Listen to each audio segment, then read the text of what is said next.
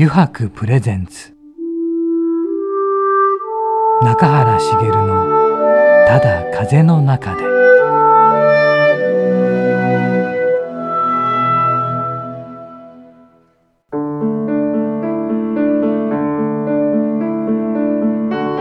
皆さんこんにちは、声優の中原茂です。中原茂のただ風の中で、今回もですね、横浜駅から徒歩じゅっぷんほどのところにあります湯泊横浜本店よりお送りしてまいります。さて、今回のゲストはですね、前回に引き続き料理人の森田隼人さんです。中井くん、はい、先週どうだったかね。いや、先週の話のその、うん、終わった後、うんうん、あの森田さんの、うんこれだけで笑っちゃってもおかしいけどいや、ちょっとここで笑っちゃうあのリスナーの方に何も伝わらなくて申し訳ないんですけど、ね、あのすごくね、あの良い良いというか面白いエピソードを聞かせてもらって、そうだね、えー、うんここまでダメージを受けてるのかっていうねまあ今回もそのダメージも含め、あといろいろちょっとね、お話をね聞いていきましょうね早速話を聞いていきましょう。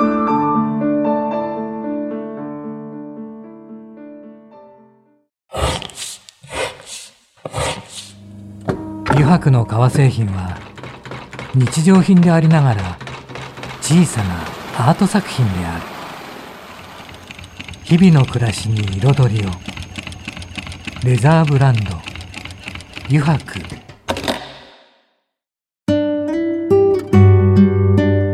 湯泊プレゼンツ、中原茂のただ風の中で。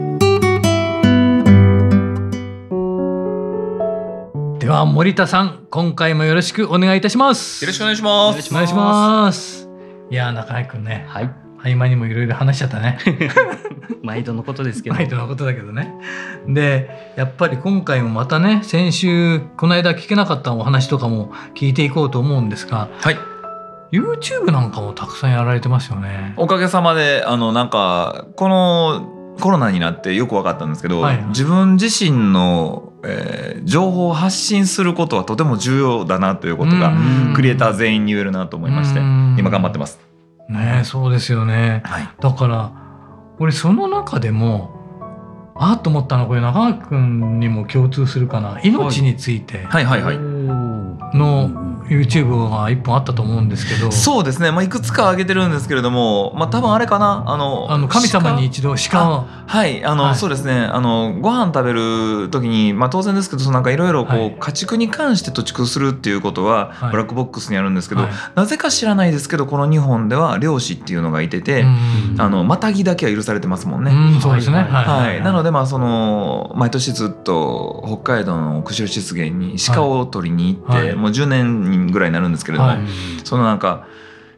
鹿を取るのは許されてて、で料理人として一回命を奪うっていうのを毎年やってる中で、はい、まあ、それを山に返すっていうプロジェクトをやってきたんですよ。はいはいはい、その話ですかね。その話ですね。で、神様に返すっていうことでにじゅうよじかん置きますよね。あ、はいはい、定点カメラを置いて、はいはい、で普通だったらもちろん解体してしまってるしね、うん、カラスも飛んでるし、いろんなものが飛んでるということは、そのまま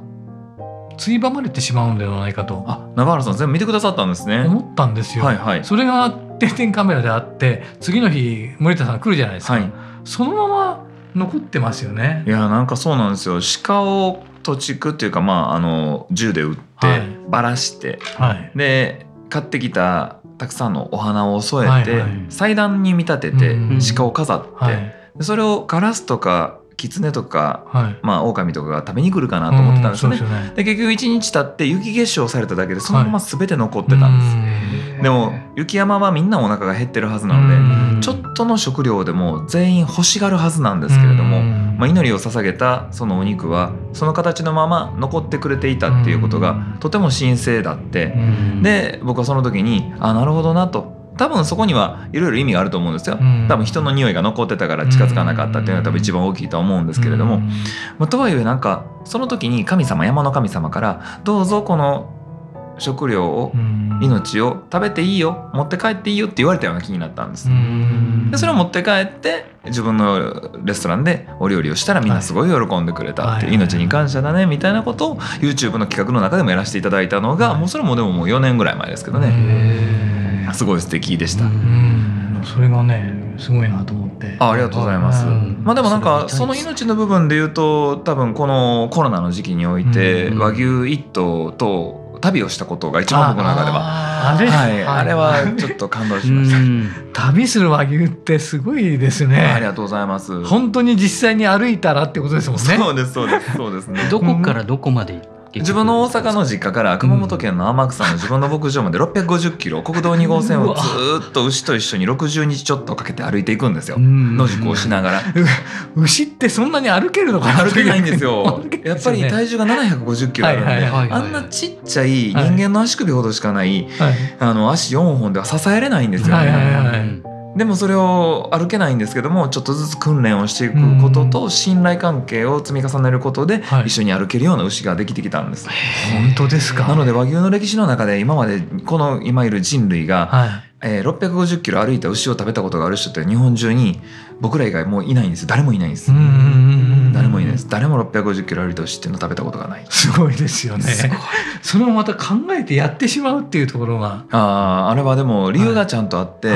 全然それはセンシティブではなく、かつそのなんか思いつきでもないんですけれども、大切だったのはコロナ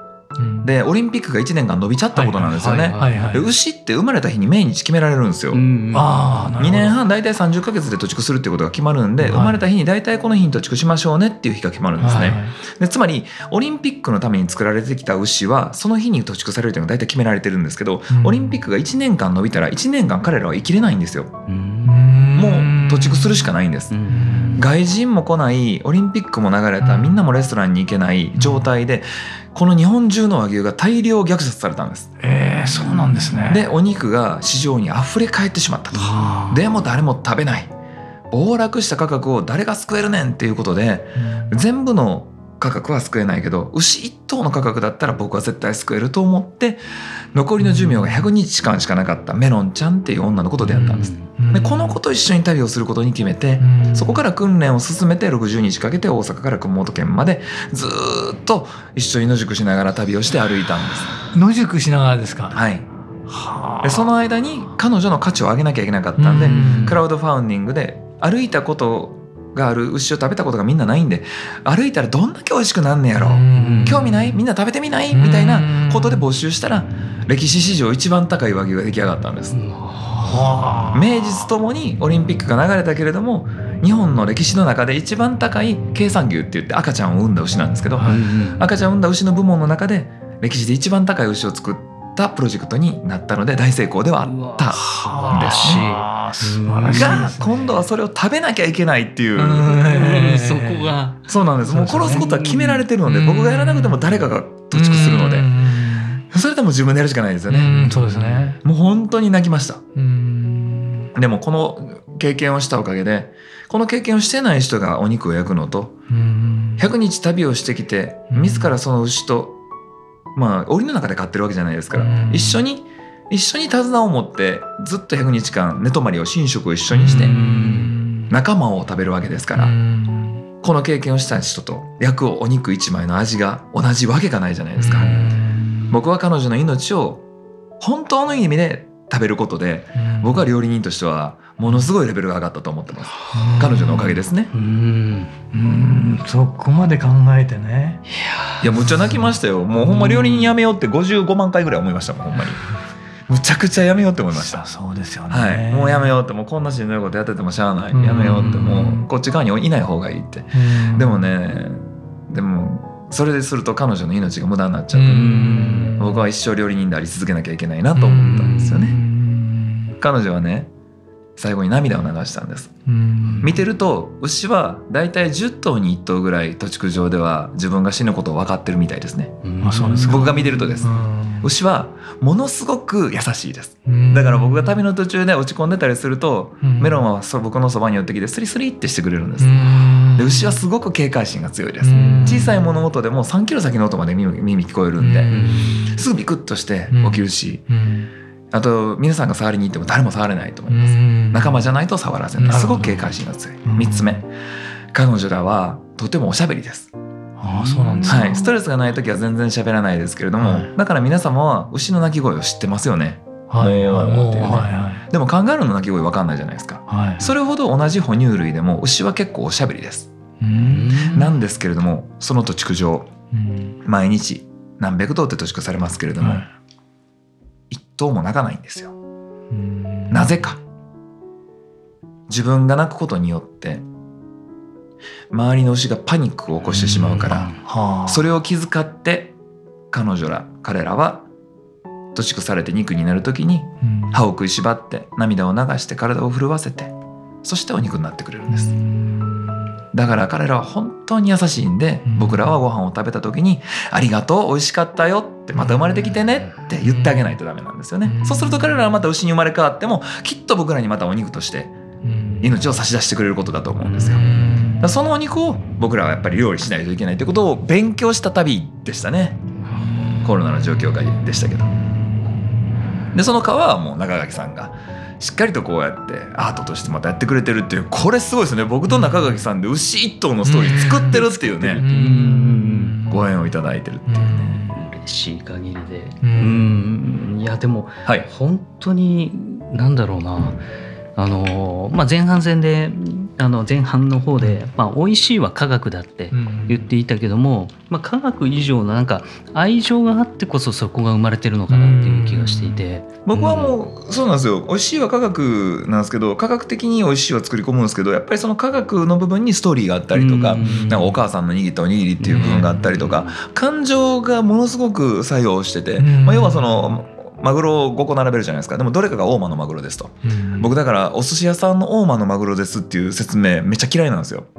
誰も理解できない説明を客にすんなって思うんですよ、うん、その中で大間のマグロ味が分かるんやったらやったらいいよって、うん、でもお客さんは分からないじゃないですか、うん、きっとその対象も分からないです。僕分かる人一人だけ知ってるんですけど、あこれ大間ですねって当てれる人一人だけ知ってるんですけど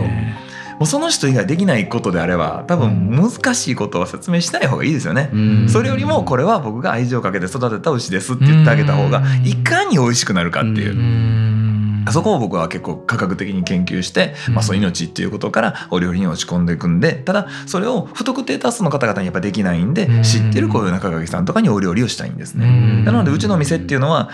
誰からかんしにこう来ていただけるとかそういう意味ではなくって知ってる方に来ていただきたいんですけどその知ってる方が結構たくさん増えちゃったんで予約が今ちょっとななねんまちみたいなことになっちゃってるななねんまちですかはいちょっとだけ伸びたな伸びたなそれ覚えてられない気がするやっぱりまあ年にいっかいなんで大体そのまあさんねんさきぐらいまでこの方が必ずしがつの何日はご予約取ってらっしゃるっていう方もおられますし、うん、あ、はいはいはい、もうずっと同じ日だったりとか、はい、もうそのメンバーで来たいんでって言って定例会でって言ってさんねんさきまで抑えてらっしゃる方とか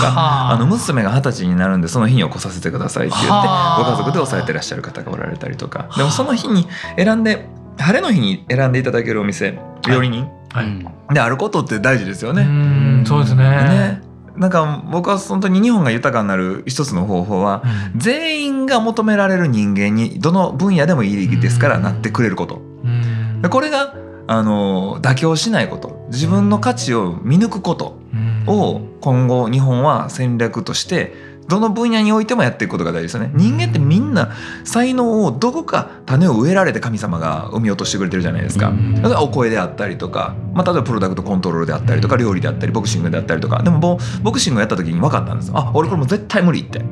だって痛いもん確かにすごい痛いもん血とか出るもんと思ってそうですね、はい、でも内藤大輔はいけるんですよ。でもあれはやっぱ才能っすね。でその才能を見分けるのが早かったのが多分まあ宮田なんですけど、うんまあ、そんなんが先週話したことでよかったら先週のやつも皆さん聞いてくださいねということで、えー、であのいろんな才能に気づくんですけど、はい、それが今もう多岐にわたって可能じゃないですか、うん、ジュエリーマッサージその他もろもろいろいろあるんで、うん、どっかに早く気づいた方がいいですよね。人生の無駄なんで、うん、早いうちにチャレンジしてあ違ったじゃあ次行こうって気づいてた方がいいですよね、うん、僕本当に思うのは歌なんかそうですもんね、うん歌ってすごくないですか。僕も中垣さんも、まあ、それこそ中原さんは素晴らしいと思うんです、うん、というのは同時に何人僕ら幸せにできる俺料理で多分じゅうにんちょっとやで限界、うん、中垣さんもプロダクトいっこ作ってさひとりちゃういやもうほんとそういうレベルになってる、ね、せやけど、うん、歌ってさ、うん、その場で何万人に配信できるやん、うんうんうん、俺何万人に配信できることに嫉妬を覚えるよね。うん、確かにお声そうじゃないですか。すごいですよね。だから僕はまずなんかあのたくさんの人が喜んでくれることをみんな先にチャレンジすればいいと思うんですよ。ダンスとかも映像とかもいっこで全員が変えれるっていう。でそれができんがなってったらどんどん制限していったらいいと思うんです。でそれが最終的には一人の人は絶対幸せにできることに気づくんですよ。お母さんを幸せにしてください、これできるじゃないですか。帰りに花一本買って帰ってあげたらいいんですよ。お母さん喜ぶんですよね。じゃあ今度お母さんじゃない別の人幸せにしてみようって。だからその別の A さんっていう人が幸せになってくれることと同じことを感じてくれる B さんを探せばいいんですよね。ほんなら自分のやり方をふたりさんにんよにんって増えていくじゃないですか。でその人たちをセグメントしていけば自分は結構必要とされてくるんですよね。だから才能は万人に受けることではない。特定少数の方にだけ受けることが本当の才能であるっていうことに気づくべきですよね。うーん、これが多分僕はね今の日本に欠けてると思います。え、これ日本の話してた今違うよな。確かに日本にね欠けてる、うん、そうか。いや何の話だったっけこれ。確かにどこからそこに行ったのかっていう。いいよねこういう話。俺大好きと思う。そういう考え方であるってことがすごいよね。うん、今聞いててなるほどって思いますけど、自分がそういう考えだったかっていうと全く違いますもんね。いやそんなことないですよ。結果そこに行く人は一番幸せなんですよ。うん、でも僕らみたいに才能が点で点在しちゃってる人間はそれを探し合ってるしかないんで、うん、だからもう水面を掘ってった結果いろいろやりました。だから僕すごい経歴たくさんあるんですけど、それを一発でいけなかったから、だからプロボクサーやってみたり、建築家やってみたり、料理人やってみたり、公務員に行ってみたり、いろいろやったんですけど、結果的に料理は向いてたんです。でも料理のコントロールは僕自分で才能があったんですね。料理だけで言ったら多分天性天性の才能持ってるやつは僕何人か知ってますけど、うん、こいつはすごいなって思うやつが何人かいます。なるほど、僕も聞けますよ食材の声、はあ、多分に聞こえる、はい、肉なんか触った瞬間にどう調理してほしいか全部わかるけれども、それが全分野で分かるやつがやっぱりいるんですよ。はあ、そうなんですね。はい。でも彼らがお客さんを料理を作って涙を流させるほどの料理を何人に作れるかって言ったら、多分それは僕の方が上回ってると思います。うちのお店は来てくれたお客さんの半分は泣いて帰ってくれるんで。でも料理人でお店に自分のオーナーシェフのお店に来てくれて涙流して帰ってくれるお客さんって一生の間に何人いますかねっていうのが僕の中ではほぼ毎日なんです。でも僕はずっと思ってるんです。なんで半分なんやろうって、あと半分はなんで泣いてくれないんやろう、ここが気になって仕方がないんです。この半分の方をどうやったらコントロールできるんやろうっていうのが僕は今ものすごい興味あるんですよ。で分かったんです。こっから先は料理だけじゃいかない。品性とかタイミングとかその日じゃ無理なんですよ。もうもうね、だから予約が長くないとダメなんです。いちねんごやったら僕いちねんごまえからいちねんまえからずっとその人にアプローチし続けるんですよ。最近どんなことありましたみたいな、その思い出をあの時こう言ってましたよねでその日に料理するんですよ。よんかげつまえ冬の日に福岡行ってフグ食べてうまかったって言ってましたよね。それを覚えてたんで本日召し上がっていただくのはフグに見立てたこういう料理でございますみたいな。うわーってなりますよね。そこまでやらないともう料理人はダメですね今後。誰が来るか分かれへん人に自分の思ってる料理出すのは、そういうことやってるんだったらもう料理人は誰もバカにできないです。ラーメン屋さんすごく下に見られがちですけれども、ラーメンを自分の思った塩ラーメンしか出してない、あんなもん料理じゃないっていう料理人いますけども、いやそんなことない、一緒ですよ。ただ食材の幅が増えてるだけであって、ラーメン屋さんもフレンチのフルコースも一緒、自分が思ったものを出してるだけ。本当にやらなきゃいけないのはその人をオートクチュール化するってことですよね。プレタブルだったらダメです。ユニクロさん素晴らしいですよ。でもオートクチュールできること、その人のために料理を作っていくことまで制限していかないと、今後はやっぱりアーティストにならないんじゃないですかね料理人が。そうしないと さんじゅっセンチかけるさんじゅっセンチ の絵やといちおくえんで買われるじゃないですか。でもまあええとこさんまんじゃないですかお料理にしたら。なんでご飯食べたらなくなるから、そう思われてダメですよね。その人の細胞を作ったってことは多分その人の歴史を変えることなんで、うん、さんじゅっセンチかけるさんじゅっセンチの料理が絵のような価値になろうとすると、うん、やっぱりその人のために作り込まないと、うん、今後料理の世界がアートになっていかないし、うん、みんな人間が食べるってことをもっと楽しくならないと思うんですよね、うん、だから携帯見ながらせっかく生まれてきた命が料理されてるのに、うん、今日何食べたって全然覚えてない、何やったっけ、携帯見てたから、それよりさロシアの話ってなっちゃうんですよ、うん、いやそうじゃないって、もうめっちゃ覚えてるよ、だってさ森田さんがこの料理作ってくれたもん、あとこれも作ってくれたもんって言ってもらえないと命の価値が平等じゃなくなるじゃないですか、うん、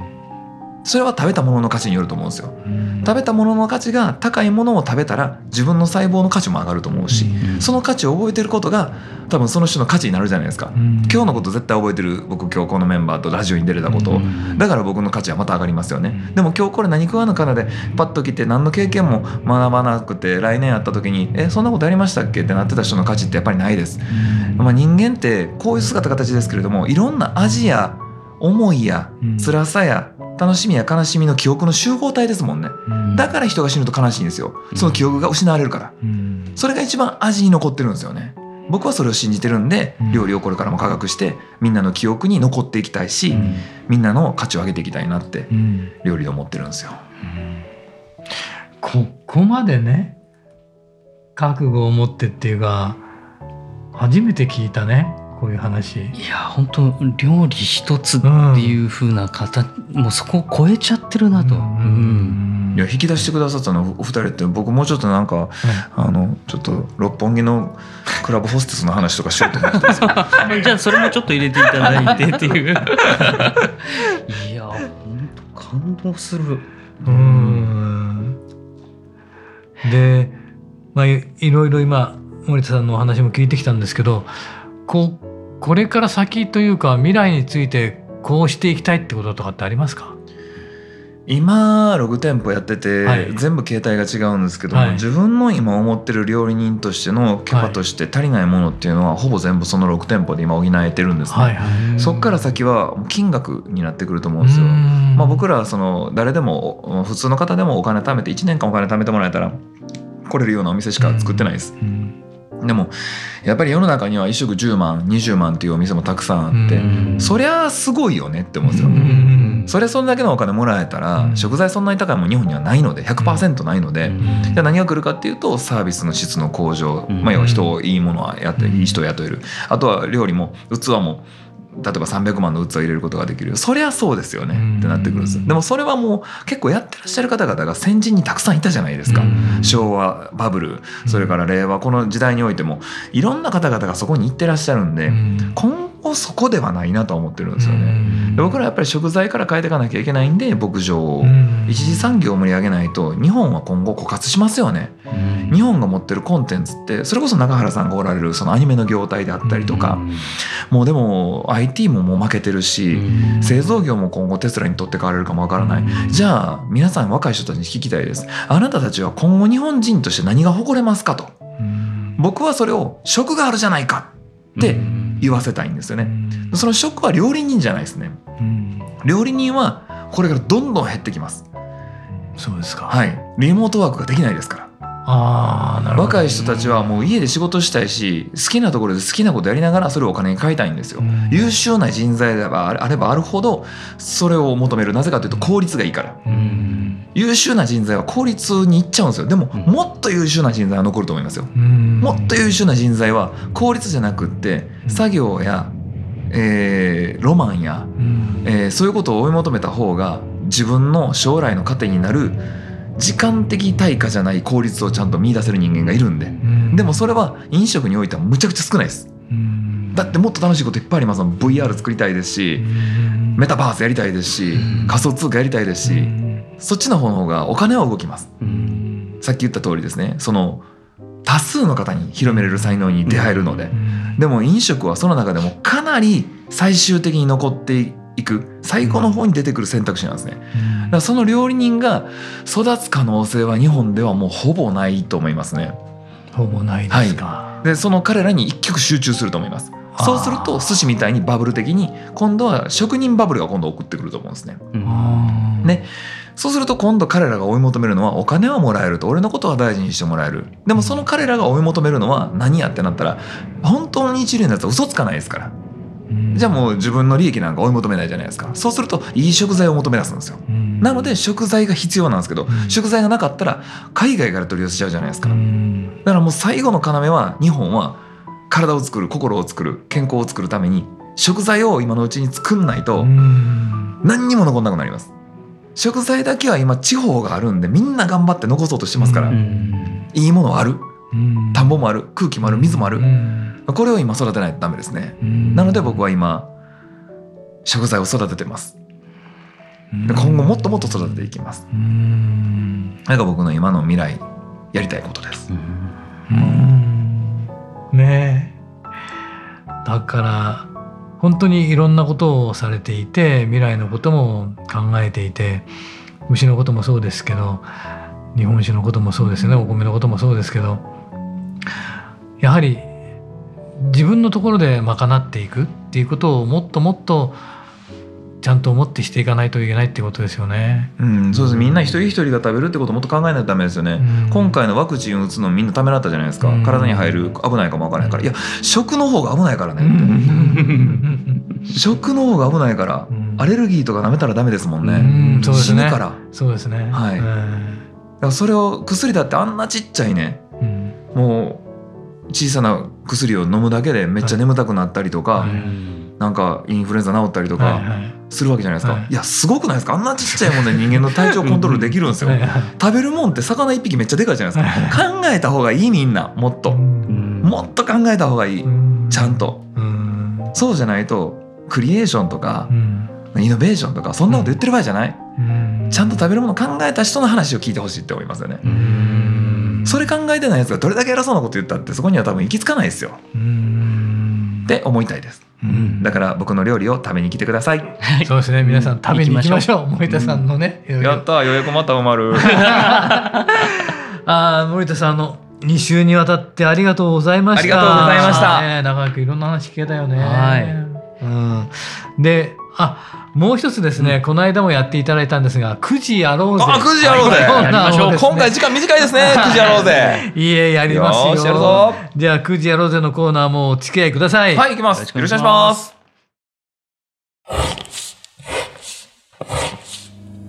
油白の革製品は日常品でありながら小さなアート作品である。日々の暮らしに彩りを。レザーブランド油白。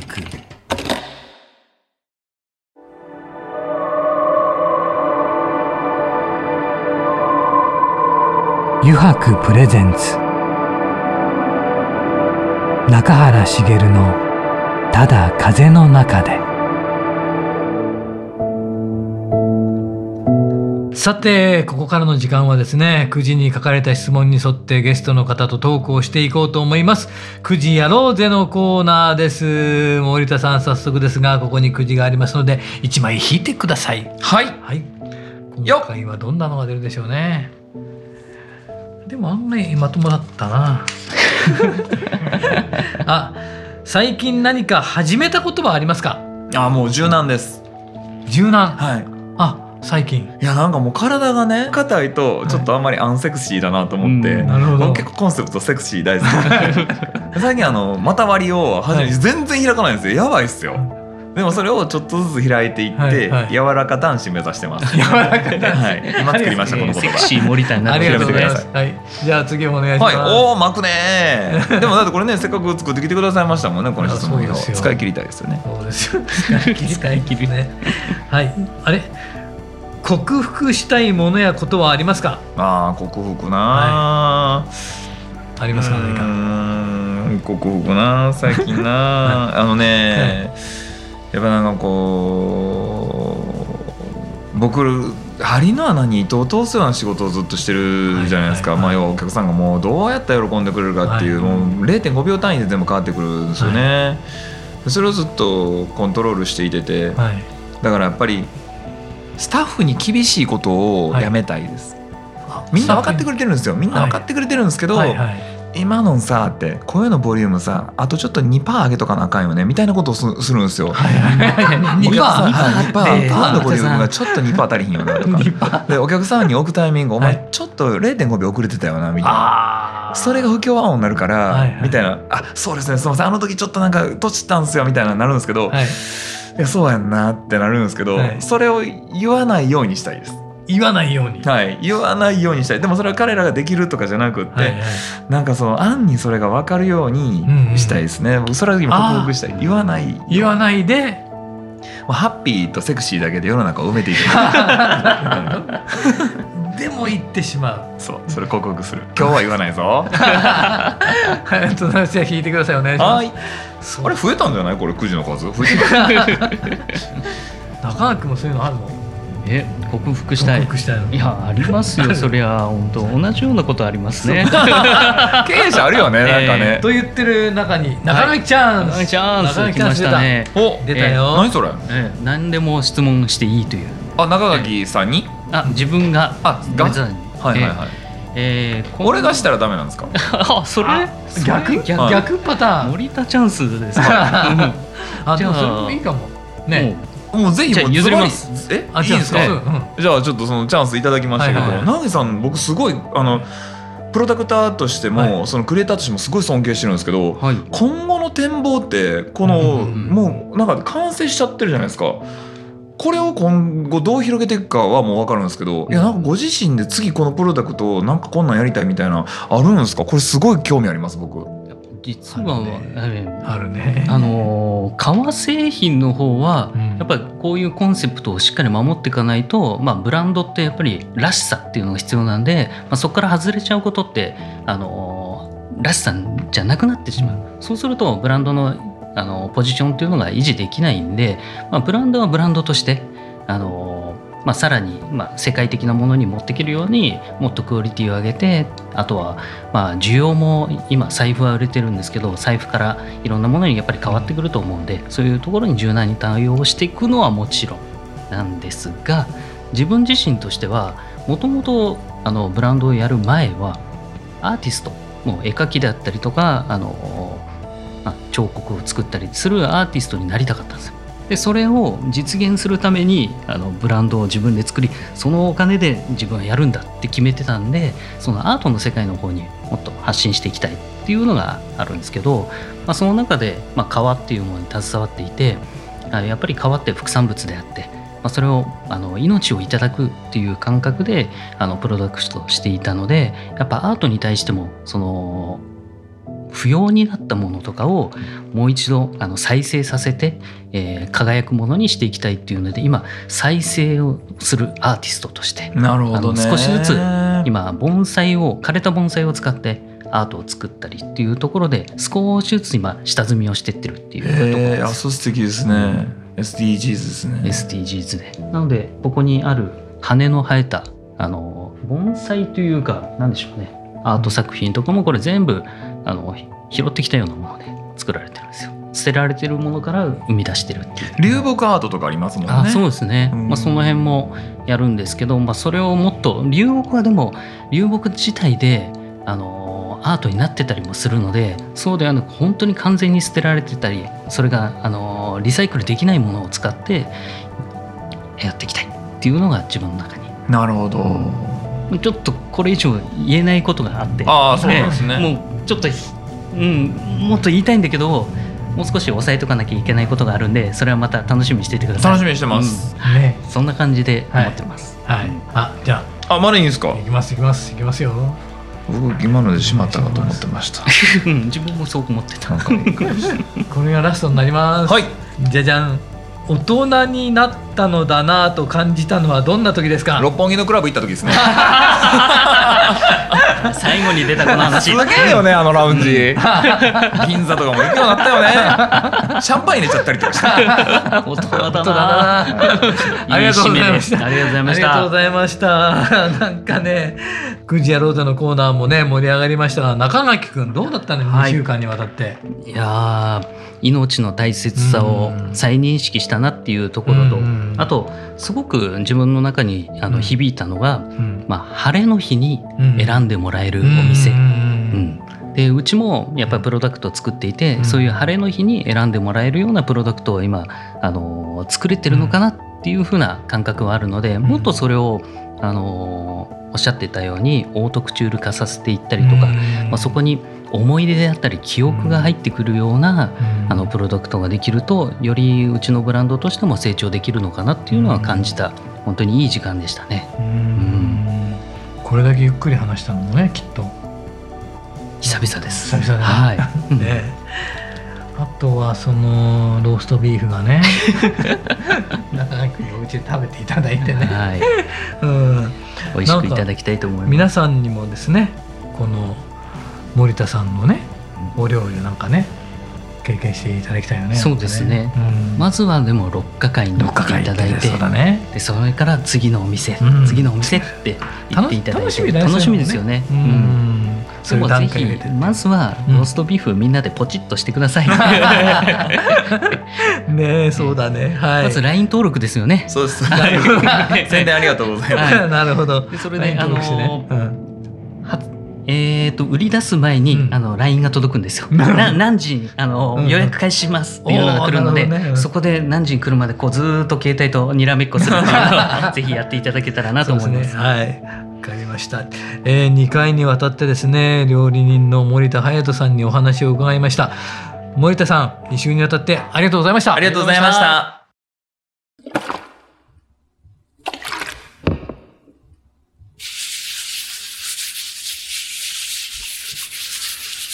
湯泊独自の手染めのグラデーションは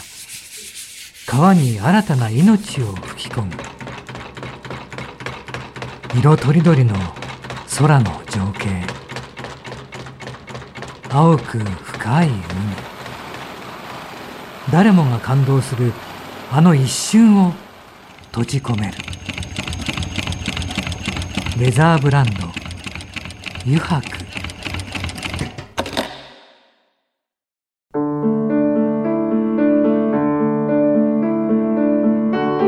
中原茂のただ風の中で、そろそろエンディングのお時間です。さてね皆さんいかがでしたでしょうか。うーんいろいろね考えさせられるお話が多くてですねなんかありましたね。でも俺もまずね森田さんのお料理を食べたことがないのでねぜひ一度ねお伺いしたいななんて思いました。はい、